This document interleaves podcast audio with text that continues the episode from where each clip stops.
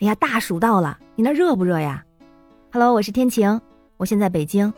北京今天早晨其实还挺凉快的，但是中午开始真的是巨热无比呀。我就想问问你喜欢夏天吗？要说我的话呢，看情况。如果说炎热的夏天，我可以去到一个清凉的地方，比如去个清凉谷啊，或者是去到蓝色的海边呀，嗯，这个我还是很喜欢夏天的，因为其他季节其实不太适合去。但是如果是说就夏天本身来说，那么热那么闷，我就没那么喜欢了。我不知道你在夏天有没有特别不想干的事儿？我在夏天最不想干的事儿就是进厨房。冬天还好，因为冬天厨房暖和嘛，你开着火啊，做个饭什么的，还是挺暖和的。但是夏天我真的挺排斥开火这件事情的。不过呢，再怎么着也是要吃饭的，所以呢，我就也会去想一些这个懒人的办法啊，来看看夏天可以吃点啥，可以让我们健康又解暑。我就发现了有七种好东东，它很适合这个三伏天吃。然后呢，再加上一点我的这个懒人大法，尽量做到在夏天不开火或者少开火，也能吃上健康又解暑的食物。来，我们说说，第一个食物就是特别适合暑热天气的绿豆，而且绿豆的这个去暑功能啊，主要来自于它的皮儿，就是绿豆的皮儿，而且它还很有营养，有钾元素，还有 B 族维生素，嗯，还是不错的。那绿豆呢，我们常规的吃法就是熬绿豆汤。但是熬绿豆汤也需要很长时间，对不对？也需要开火很长时间，对不对？也要很热的待在厨房里，对不对？哎，所以我就准备了一个神器，这个东西啊就叫做焖烧壶，或者焖烧杯也是可以的。那我就会呢把这个绿豆泡上一晚上，然后放到焖烧壶里边，再加上热水，然后焖它，这样过一个小时之后就可以喝了。你再过一会儿也是可以的。里面还能放一点百合啊什么的。如果你喜欢有一点甜甜的，还可以在煮熟了之后再放一点冰糖。而且我听说啊，这个绿豆它其实煮的时间是越短越好，它的解暑功能也是煮的越短越好。所以我觉得一个焖烧杯或者焖烧壶完全可以搞定它。第二种食物啊，就是苦瓜。有人说我不喜欢吃苦瓜，实在是太苦了。哎，我以前也不喜欢吃苦瓜。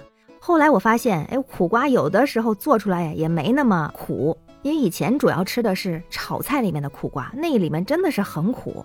但是呢，如果我们把它改成拌苦瓜，就会好很多。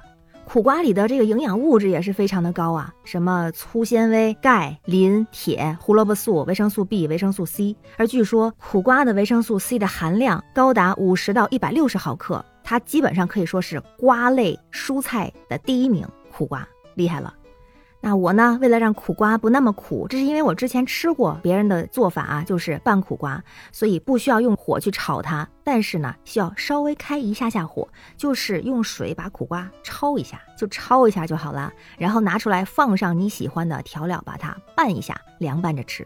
当然啊，这个苦瓜好像是不能多吃，因为它属于这个寒凉性的，所以一个星期呢，呃，两三次就可以了。第三个是莲子，这个也是容易买到的啊，而且那我去吃莲子的时候呢，会莲子和银耳一起就做成莲子银耳羹，有的时候也会放一点枸杞，还是用我的神器，就是刚才说的这个焖烧壶或者是焖烧杯，把它做成银耳莲子羹，也是很简便的方法，先泡它们，然后加开水放到你的壶里边。然后焖个一个小时，其实就差不多了，再长一点点也是可以的，它就可以直接享用了。那如果想是要去火去暑的话，我们就把这个莲子心儿一块儿泡上煮上就行了。据说这个莲子啊，在入伏之后可以多吃，因为它可以去火，还可以让我们不那么烦躁，因为它的味道是甜涩，但是呢是这种性平，所以它还有这种安心养神的作用呢。还可以缓解因为火气旺盛而导致的失眠啊、烦躁等等，所以莲子是个好东西。然后也是，如果你喜欢甜一点点的，在你的莲子银耳里边加点冰糖就可以了。接下来的是生姜，哎，生姜其实平常确实吃的少，但是夏天呢，偶尔你也可以用它来泡水喝。这个不说了，反正不用开火的，我觉得都是可以尝试一下的。第五个呢是南瓜，南瓜它也是一种高钙、高钾、低钠的食物，可以缓解烦躁的情况。南瓜呢，我一般要么就是蒸一下，因为我觉得蒸比煮速度要快，也会更方便很多。或者还是可以利用我的焖烧神器，把它做成小小的南瓜粥。第六个是羊肉。哎，这个还挺特别的哈，我也是后来才知道，就是在越到这种入伏天气、三伏天儿，就越需要吃点羊肉，这样可以把我们体内的寒气逼出来啊。因为夏天很容易吃个冷饮啊，吃个冰西瓜呀，或者吃什么凉的东西嘛，所以吃点羊肉还是很有好处的。